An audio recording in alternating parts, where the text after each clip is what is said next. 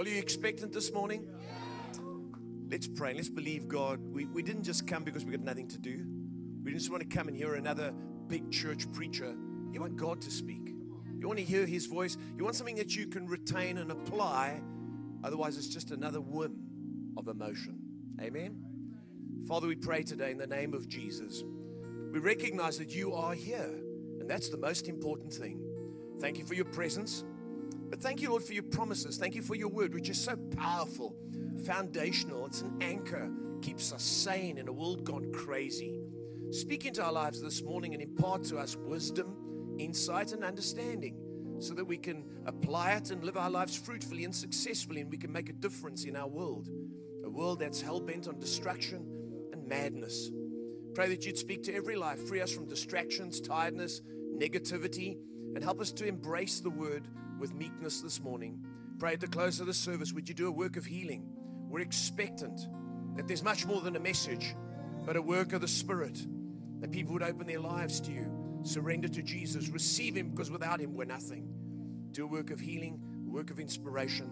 Bless every person, I pray, in Jesus' name.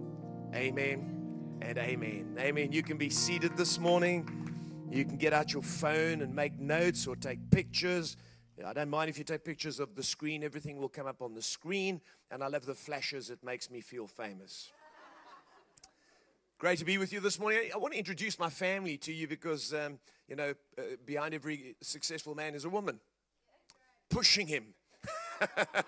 and so, this is my family. It's my lovely wife and uh, my daughter at the back. She usually travels with me but hasn't been well. I've got Alex traveling with me, who's been a tremendous asset. I, I think he's up in the, in the room up there in the crow's nest, and he's done a fantastic job of the visuals. And uh, last night, Pastor Adam said to me, would you, would you speak in that service? I said, Sure. So we came back to the room at about 11, and he went to bed at 2. So those in the first service saw those visuals. It was him. He done it. so that's my daughter. She normally travels with me, and uh, she'll be meeting me in America. It's my son with a hat on. Him and his wife next to him run a campus down at the coast. Been there for a year, and that's my oldest son, oldest grandson on the right. There, he's 17. And um, the context of our church, so that you don't just think we're, we're a whiz bang church, but we planted this church, uh, sorry, took it over.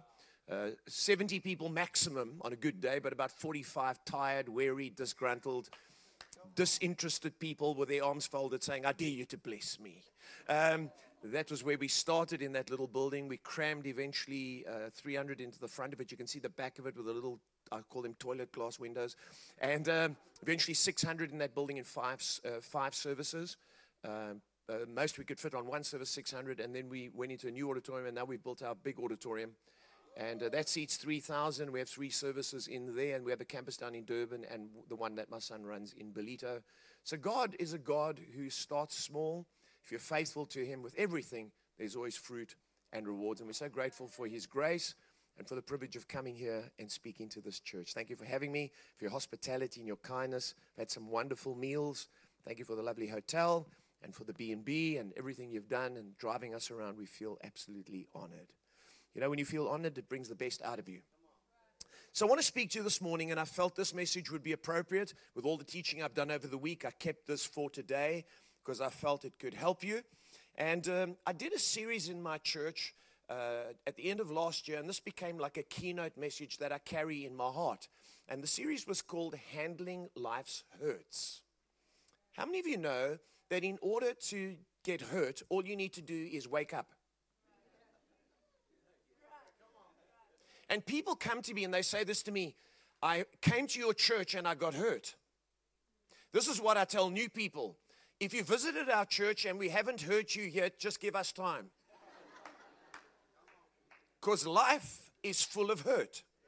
But this is the important thing I want to say hurt people hurt people. And God's called us to heal the world. You can't heal the world if you're broken and hurting. If you've been hurt, just think about this. If you've been hurt recently, I guarantee you it's by a hurt person. Why does someone punch you? It's because they're hurting. Why do criminals commit crime? It's because they've got an unhappy family and they've been hurt at home, either abused, something's happened, now they go out and they hurt the whole world. Hurt people hurt people. And God doesn't want us to be hurting people, He wants us to be healed people so we can heal the world. Pastor Adam's given you the title, but I won't give it to you yet. I'll just wait a moment because I want to build a case here.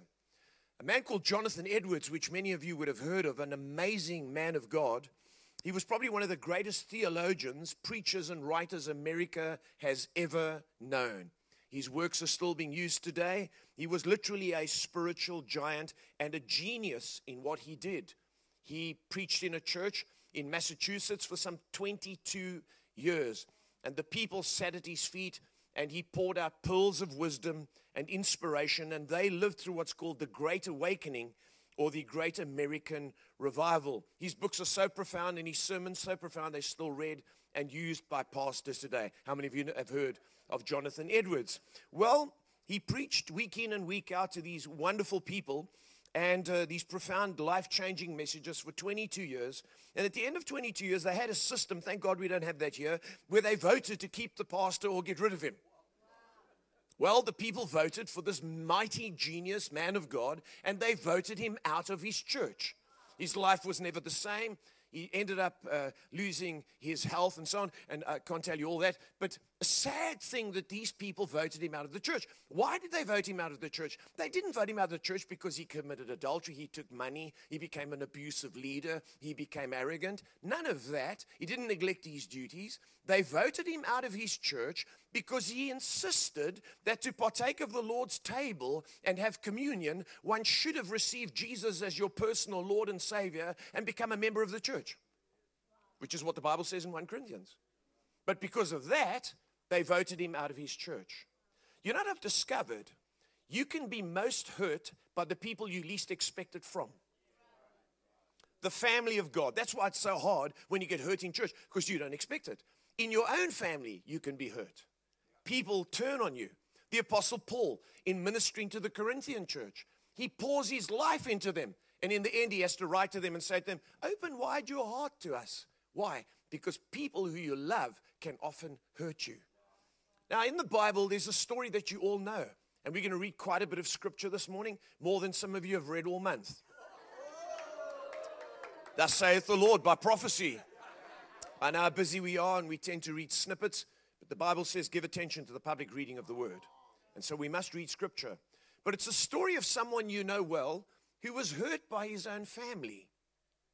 And he became great in the end. The story of Joseph. Now, don't switch off because it's familiar.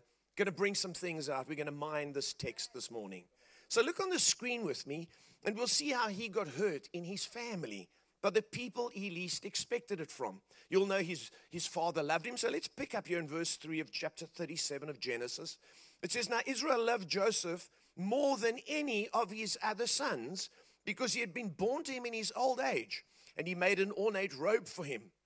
When his brothers saw that their father loved him more than any of them, they hated him and could not speak a kind word to him. He grew up with hurt from a very early age.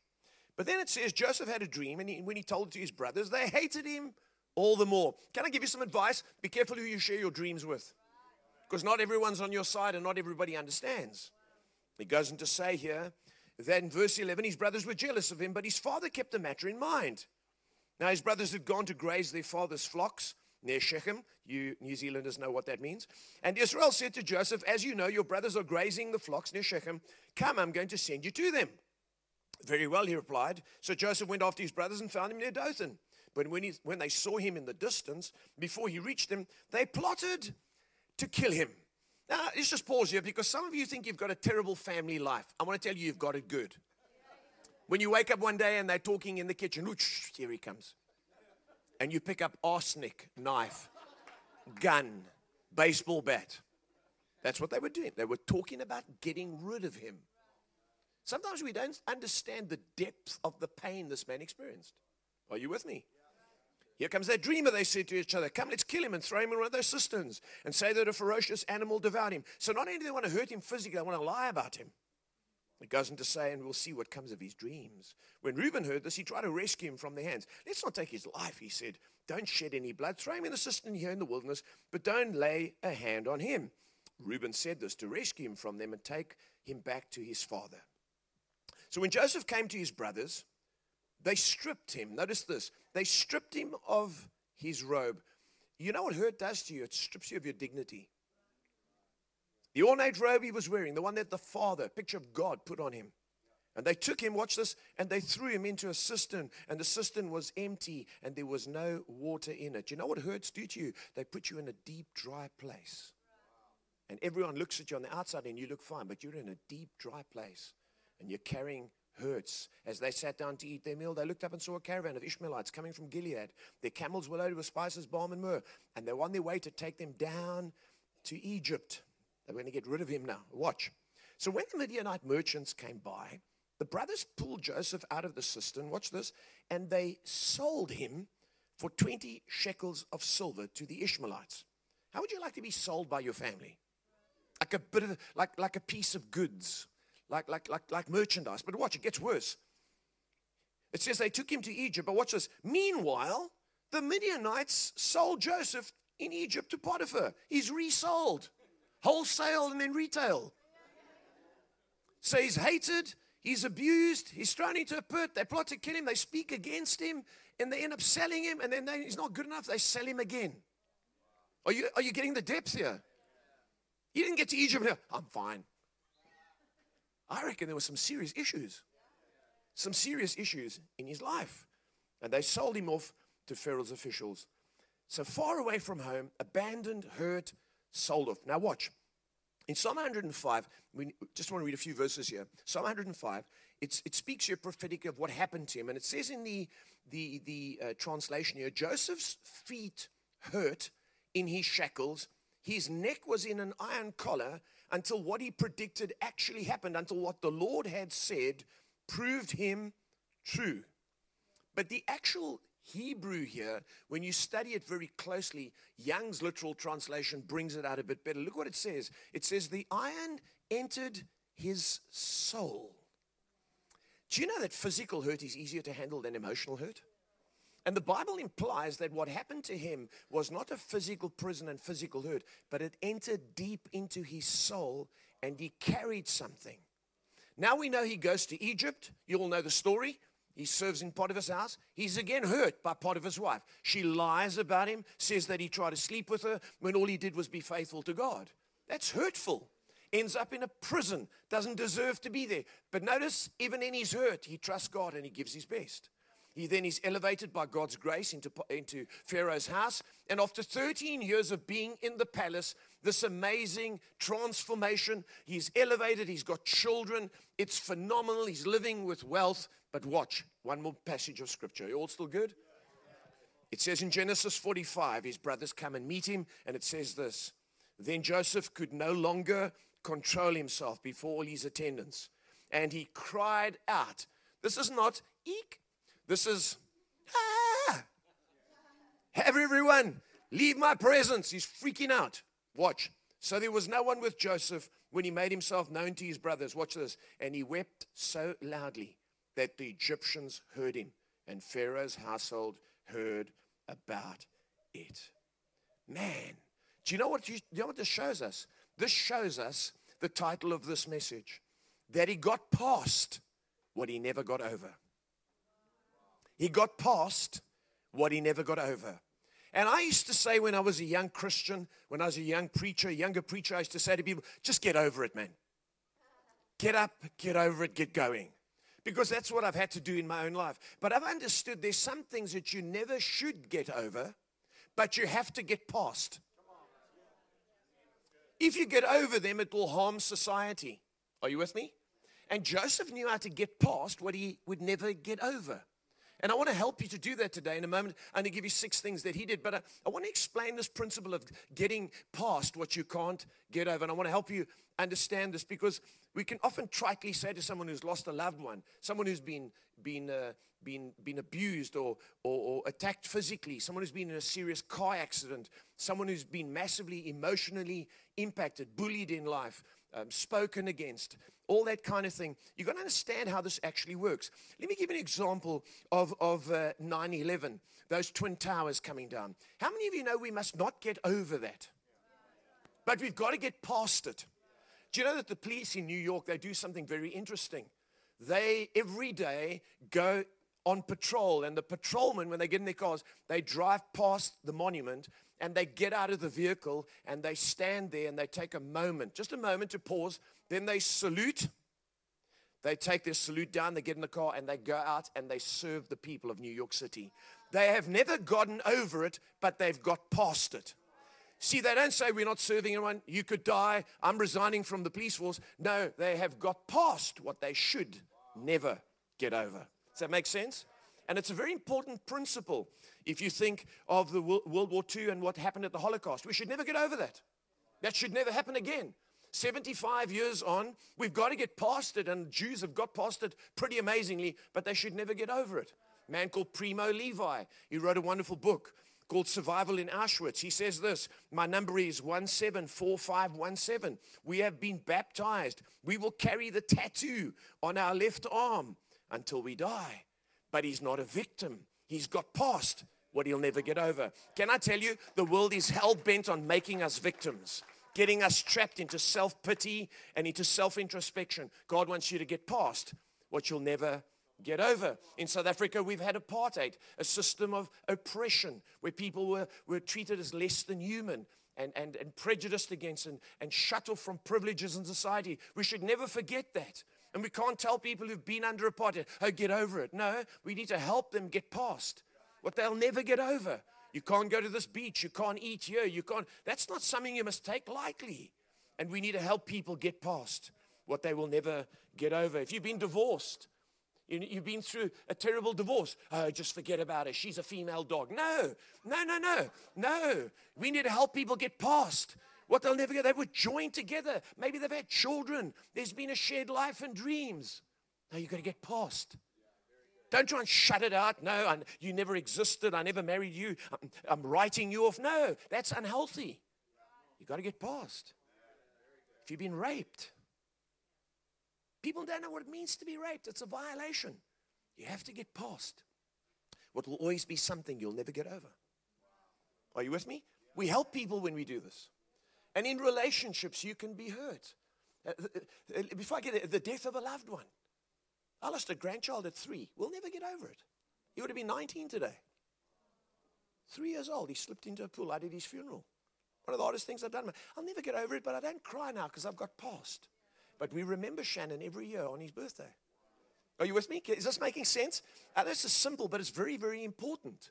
And uh, Rose Kennedy, the, the, mother of the Kennedy boys, both of them were assassinated. How many of you know that's, that's world famous hurt? And uh, she said this She said, uh, It has been said that time heals all wounds. I don't agree. Watch this. The wounds remain.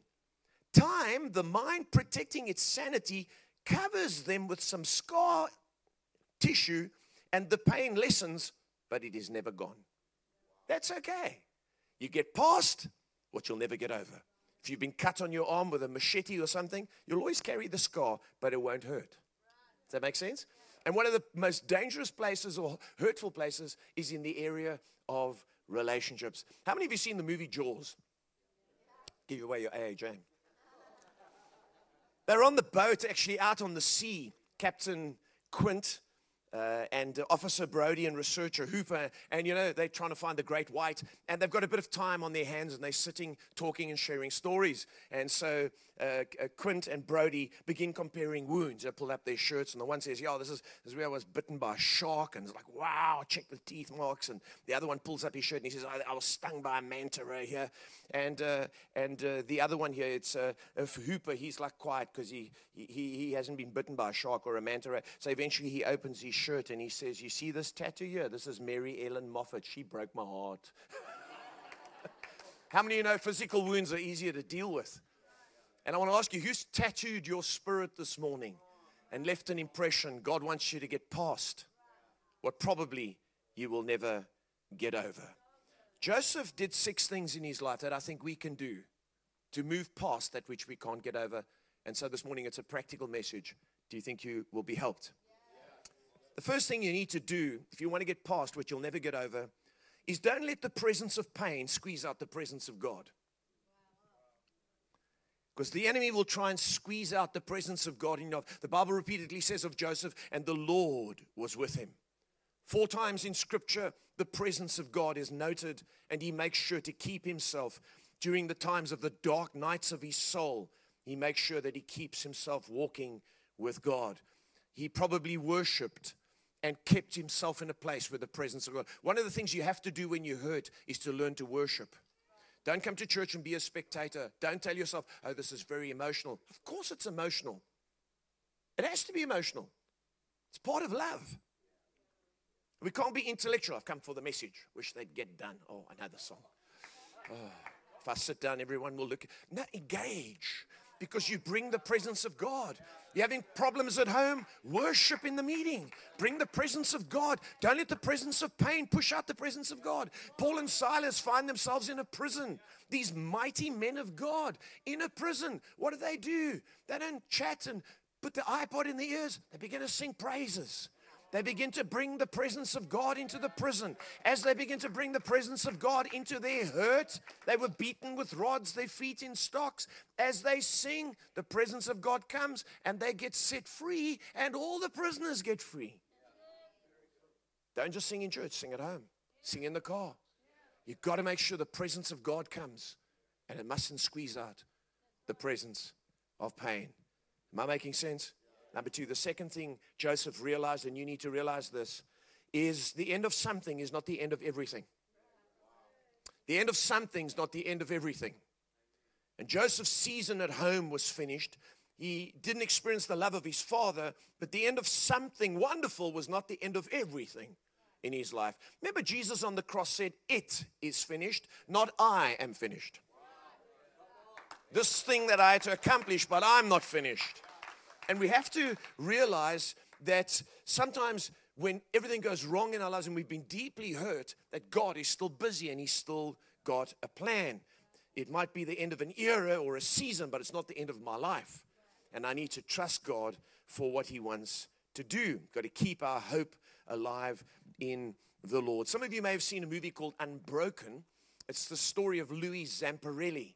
He was a World War II pilot who went out on a reconnaissance mission over the Pacific and he ran out of fuel, I think, or the plane got into trouble and he crashed into the middle of the Pacific Ocean.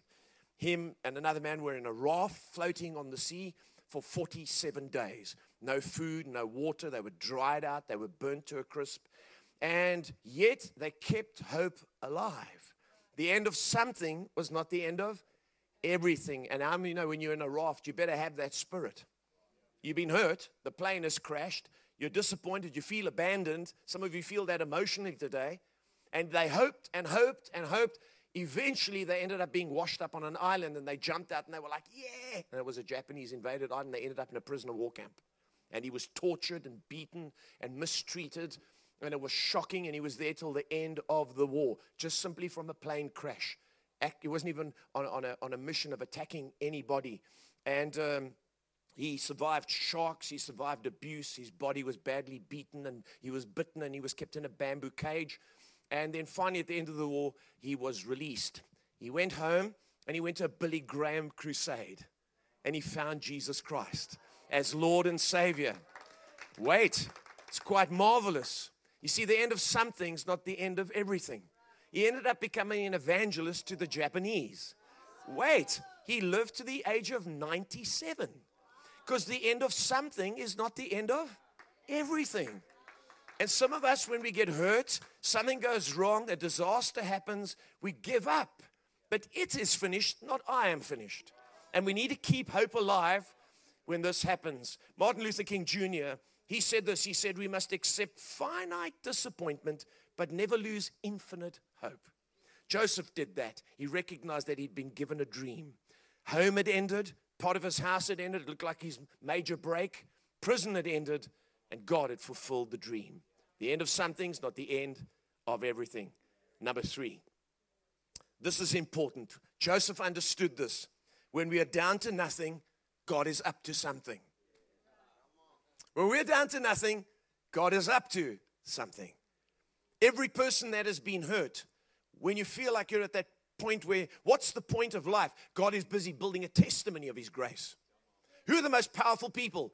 It's people not who've had a lack, who've grown up with a silver spoon. It's like I showed you today people who've started small and, and God's done something, we listen to them because God can do that for me. Isn't that true? That's what I showed you today. And when you're down to nothing, God is up to something. He's going to rebuild your life, and one day you're going to stand up and say, This happened, that happened, that happened, that happened, that happened. You share at a youth meeting, you're going to talk in a connect group. Somewhere you're going to share, and someone's going to go, There's hope for me. It's not over. Hmm? It is finished, but I'm not finished. And this is what Joseph said to his brothers. Remember this in Genesis chapter 50, I think it is? He says this You meant it for evil, but God meant it for good. You see, when he was down to nothing, God was up to something. And not everything you see on the surface is real and the truth. God is up to something physically, emotionally, spiritually, financially, materially. God uses everything. Listen to me this morning. Not everything is God sent, but everything is always God used. You've got to remember that. Can you say amen? Dr. Steve Maraboli is an author, a behavioral scientist. They say he's the most quoted man in the world. Isn't that interesting? He said this He said, Every time I thought I was being rejected from something good, I was being redirected to something better. That's his personal experience. And I think that I found that to be true when God's dealing in my life. Number four. The fourth thing that we need to do, and Joseph did this, is don't throw away your tomorrows. Don't throw away your tomorrows. Firstly, Joseph was given two dreams. The dream was twice confirmed, and it's God saying, I'm definitely going to do this. And your dreams will carry you past your hurts if you hold on to them. Some of you, you've had a distant memory and a dream of a good marriage, and then you've gone through a divorce. You need to hold on to the dream because that's a God given dream. It's not a fantasy. And that'll carry you through. Don't throw away your tomorrows. God is in our tomorrow calling us towards Himself. But when you're hurt, it's very hard to see that. And we need to hold on to our dreams. You know, no matter what happens to you, and I, I've discovered this, when you get hurt by someone, it's, it's probably a bit easier to handle because they did it to you. But when you hurt yourself by being stupid, I go to bed and I'm like, you're an idiot. You're a total idiot. How dumb can you be and still breathe? Uh, and it's very hard to get past something that, if you cause hurt through yourself, you buy the wrong car, house, you say something, those are very hard things to get past. Last year, I, I, I, made a comment. There was a political upheaval in our country, and they were asking for white people to get out the country and go back to France and Holland. And so I made a comment about my family. You know, our, we've taken nothing. We're building. We work hard. We're contributors. In other words, don't chase us away. The news took it, and they played it on TV, and saying he said that whites took nothing, and whites work harder than blacks, so blacks are lazy. So all the headlines in the newspaper, Pastor Andre. And you go to bed and you think, how did I end up? and you hurt by what they're doing, but I said it. It's very hard to get past that. You know what I did? I kept my eye on tomorrow. I held on to my tomorrows and I held on to the dreams that God had given us for our church. And despite hurt, I will never get over that because if you Google me, there it comes. Criticism is instant, permanent, and global.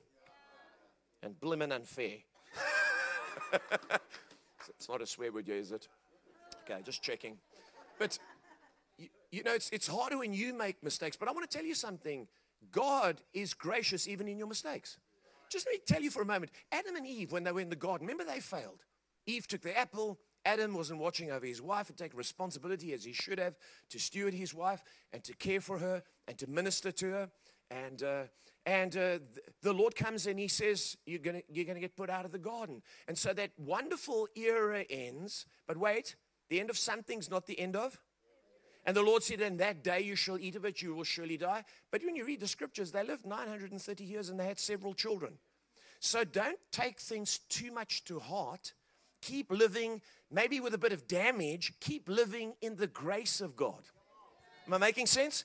Hold on to your tomorrows. You say, well, I messed up and this happened and I was an idiot and they did that. No, as long as there's life, there's hope. Solomon says, better a live dog than a dead lion. Don't throw away your tomorrows. Hold on to your dreams. Expect God to do something in your life. Number five, the fifth thing. I hope you're receiving something this morning. We must be committed to a purpose higher than our pain. Joseph had a purpose higher than his pain. Your pain will always be worse if you don't have a purpose in your life. What's your purpose? And don't tell me it's your job, it has to be beyond that. It has to be beyond that. It could include your job, but a purpose is something that takes your eyes off your present situation. Joseph had a purpose. He ended up serving Potiphar. He served in prison. He became an organizer. Then, when he was in the palace, he served the kingdom and made sure people were fed. The best way to overcome hurt is to plunge yourself into serving others. If you're not a volunteer in this church, you have to be. Not just because the Bible teaches it, every member should be functioning, but because it's the way you'll get healed. Because as you give, you receive. As you give money, you receive money. As you give love, you receive love. And hurt people hurt people, but healed people help people, and they themselves get healed. William P. Merrill said this. He said, Unless you give yourself to some great cause, you haven't even begun to live. I've discovered that volunteering and serving and being productive takes your eyes off your pain and your hurt. You've got a low self esteem because you've been beaten or bullied or you haven't grown up with a lot of love and attention. So you come to church and you want to hide in the back corner. You come in last. And I'm not looking at the back seats. And you sit in the back seat and you, just leave me alone. I've just come here to receive. And you know, no, you need to come out and, and make yourself vulnerable and begin to serve. And you'll be amazed at the recovery that will come into your life. I quoted this at the conference, but it's worth quoting again. Dr. Karl Menninger, the psychiatrist from America, he said this. Uh, when people asked him about depression, he said, if, you, if you're feeling depressed and, and, and you're having a nervous breakdown, leave your house, find someone in need, and do something to help that person. And he says, if you do that, you'll snap out of a nervous breakdown and you'll overcome depression. So you've got to have a, a cause or a vision, a purpose higher than your pain. And Joseph had that. You know what's wonderful? Look at this verse here. Joseph had children. And it says in Genesis 41 here, in verse 51, it says, uh, Joseph um, named his firstborn Manasseh. Look what he says. It is because God has made me forget all my trouble and all my father's household. We just pause here for a moment. I don't think he, if you came to him and he said, uh, Do you remember your father? Who? I don't think it's that kind of forgetting. It's the kind of forgetting that doesn't, don't talk about him. Don't talk about my father. Don't talk about my. No, he got past what he'd never get over. He probably remembered his dad, but he said, God gave me something. Why? Because I looked to my tomorrows. I trusted his presence. And I had a purpose higher than my pain. And I held on to, to my tomorrows. And it goes on to say here, uh, the second son he named Ephraim, he said, Because God has made me fruitful in the land of my suffering. You know, some of you need to understand that you will find some healing when you serve others, but don't expect too much. People let you down. They might not say thank you. Oswald Chambers said this, and I want to remind you of this. He says, if I'm devoted to the cause of humanity only, I will soon be exhausted and come to the place where my love will falter. But if I love Jesus Christ personally and passionately, I can serve humanity though men treat me like a doormat. Don't expect it to be the complete source of healing, but put Jesus first and then serve a cause higher than yourself. Have you been helped this morning? Number six. Now, this is extremely important, and Joseph did this, and is going to help a lot of you today. When we can't go further with people, let's go deeper with God. Joseph's brothers were not around for him to confront, to take to counseling sessions, or to talk to. For 13 years, he had to go deeper with God when he couldn't go further with people. Often people say, phone up your father, phone up your mother, go and see that person who raped you in prison and talk to them. And, and eh, sometimes you can't. Sometimes your parents have abused you and they did, but you're carrying the hurt. And they are in the grave, they're gone, there's skeletons there now. But you're carrying this thing. You've got to go deeper with God when you can't go further with people. And some of us carry stuff with us, and God wants to take us on. And I couldn't speak to the people who tweeted against me last year. 8,000 tweets. I was on every news channel. I was the first slot when you turned the TV on. You have no idea what a nightmare that is. In the area of our church's strength, our church is non-racial. We've built a multicultural church. My daughter was married for five years to a black man. We've got multiracial couples on our staff. My key staff are all uh, uh, different races. We were attacked in the area of our strength. How do you deal with that? I can't tweet to them, hey, you don't know me. No. No, I've been on radios actors in our church, prop, popular uh, talk show hosts, and we've got prominent people. They went on the radio, they went on TV, and people were so vicious. I was, I was, I was shocked. I, for, for, two, for, for, for one, one or two weeks, you know what I thought about? I, I just come from, from this conference, and I was like, New Zealand, Auckland, Rotorua, Kapiti. I hadn't heard of it yet. But I did think uh, Pastor Adam and Anita Perhaps a job? America? No, you, you, you throw away your tomorrows. But you can't do that. You've got to hold on to your dreams. And when you can't deal with people and fix it up, and the newspapers won't listen, and they won't respect your point of view or, or, or take what you're saying, you have to go deeper with God. And I've gone deeper with God, and He strengthened me. And this is what I discovered. The Lord heals and He does wonderful works. Look at here Psalm 147. Uh, before I read, before I read it, uh, don't bring it up. So what I want to say, do you know that the Bible says something interesting here in Ecclesiastes? Let me read this to you. It says, Woe to the land whose king was a servant, whose princes feast in the morning. You know what they're saying? They're saying when someone's a servant, they can never be king. You know why? Because of abuse. You can't become a leader because you'll abuse people. That's Africa's story, just by the way. But Joseph never abused anything. When he got into power and he had all of Egypt's resources, guess what he did? He fairly distributed without taking any for himself. Why? Because he got past what he didn't get over. And this is what I've discovered God can do. He did it for Joseph. Psalm 147, he heals the brokenhearted and binds up their wounds. Psalm 34 and verse 18, the Lord is close to the brokenhearted and saves those who are crushed in spirit. I want to show you a DVD of someone in a moment, and then I'll make a couple of comments after that, and then I'll pray with you. But many of you would have heard of the shooting in Paris at the Bataclan Theater. Gunmen stormed in and they opened fire and killed over 50 people. A man called Anton Leiris, his wife Helene, was shot and killed in that theater. She was mowed down. They've got a small child. And uh, when he got through that notification of his lovely wife, they newly married with a little newborn, he decided to write a letter to the BBC. And he wrote this letter to the BBC. 400,000 people have read it. I think it's gone beyond that now already. And the letter speaks about how he got past what he will never get over. I want you to watch this video, and then I'll pick up and then we'll pray. On Friday night, you stole away the life of an exceptional being, the love of my life, the mother of my son, but you will not have my hatred.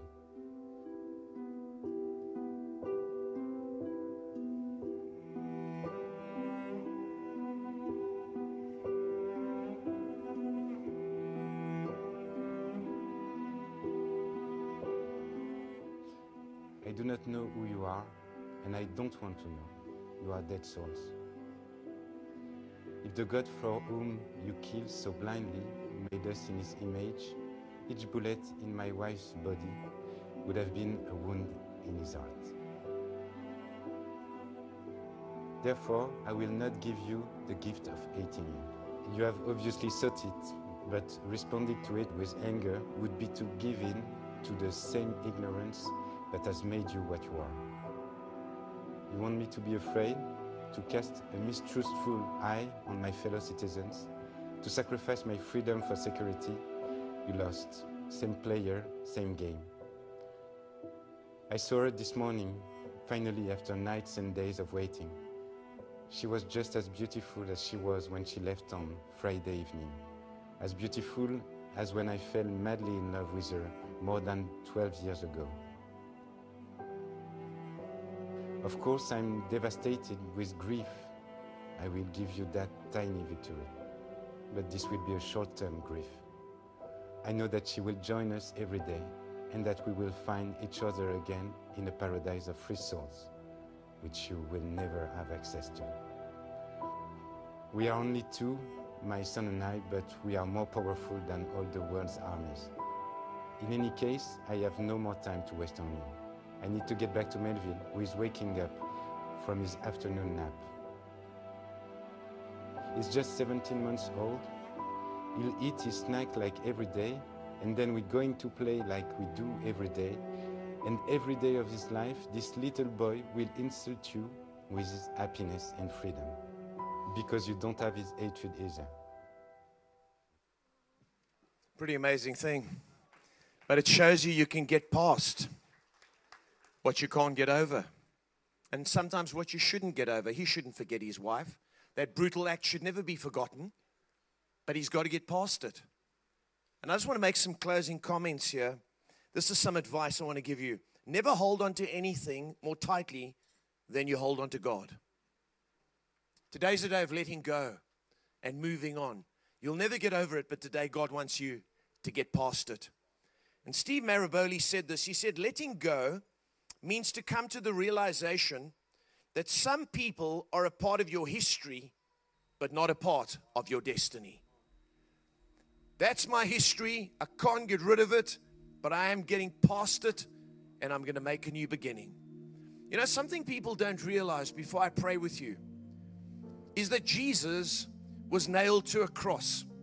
He was brutally treated, he was rejected and hurt. He did nothing wrong. They nailed his hands and his feet, they beat him to a pulp, they left him naked, they spat on him, they plucked his beard. Talk about hurt. But he died and rose again. But here's the weird thing Jesus never got over Sorry, he never he never got over, but he did get past it. So when Jesus rose, he didn't come out of the grave and say, Now, where are they? I'm going to exact my revenge. But he went and showed them his wounds, showing that he never got over it. In fact, when you look into heaven, there's a lamb looking like it was slain, but he definitely got past it. That's why he's able to show us grace. Does that make sense? See, people who People who don't get past something and can't get over something, they are never able to show grace. But this morning, God wants you to know that He wants to heal you. And while you have the scars, you need the grace because hurt people hurt people, but healed people heal people. I'm going to pray for a whole lot of people this morning, but I want you to bow your heads first this morning, right now. And I want to pray for people in the room this morning. This is the most important thing. And I'll, I'm going to I'm going to have two altar calls this morning, but right now, this is the most important.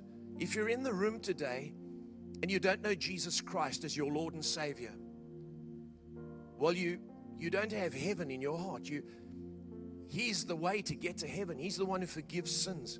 We don't we don't get to heaven by being good. We get to heaven by being forgiven. And he comes to forgive and to come in and he he wants to heal, restore, establish and strengthen, but we've got to open the door and invite him. The Bible says he stands and knocks. So today, if you don't know him, I want to encourage you because he's a healer, he's a restorer. Maybe today you're not right with God, you're a Christian. Hurt has caused you to take your eyes off God. You've become bitter. How could he let this happen? Where was God when maybe today God's saying, you know what, you give your life to me completely. You've come to this place for a divine appointment. This is not a chance happening. And I'm going to pray for people in a moment with hurts, but I, you need to give your life to Christ as Lord and Savior this morning. I want to pray for you. I'm not going to make you stand up. I'm not calling you to the platform. Uh, my goal is not embarrassing you, but it is to pray with you and pray for you and to trust God for a change and a shift in your life. If that's you this morning, you say, I'm here. I need Jesus. I need to give, give my life to Him for the first time. I need to recommit my life. Raise your hand. Lift it up quickly. Shoot it up. Thank you. Thank you. Thank you. Thank you. Thank you. Thank you. Awesome. Thank you. Just lift it up. Say today, Jesus in my life. Every head bowed, every eye closed. This is a personal and private moment with God. We don't want to embarrass anyone, but we do want to see lives transformed. You say, That's me. I need to recommit. I need to give my life. I know God's been tugging at my heart. I tell you what, you won't lose, you'll only gain. You'll find freedom, you'll find blessing, you'll find newness of life. Raise that hand if you haven't raised it. Say, Yes, that's me. Would you pray for me? Don't go home. Don't say you'll do it in the car. Don't worry about the person you came with. This is a moment where you need Jesus. Come on, lift that hand, raise it up right now. You say, Yes, I know. God spoke to me today. I need to respond to Him and lay it all down. Thank you, Lord. Thank you, God. Awesome. Well, if you if we feel that you've responded this morning, I want to pray with you. If you raised your hand, I'm going to ask you to pray out loud, but I'm going to ask for everyone to pray out loud as well, so that no one is embarrassed and all of us could pray and support them. Can we do that, church? So let's pray like this. Thank you, Father, for your Son Jesus, who died for us. I receive his sacrifice for my sins today. I invite him into my life and I give him my heart. Lead me, Lord. Change me, Lord. Be Lord of my life. And I commit to follow you all the days of my life. In Jesus' name, amen. Amen. Let's give thanks for people who've opened their hearts this morning and responded.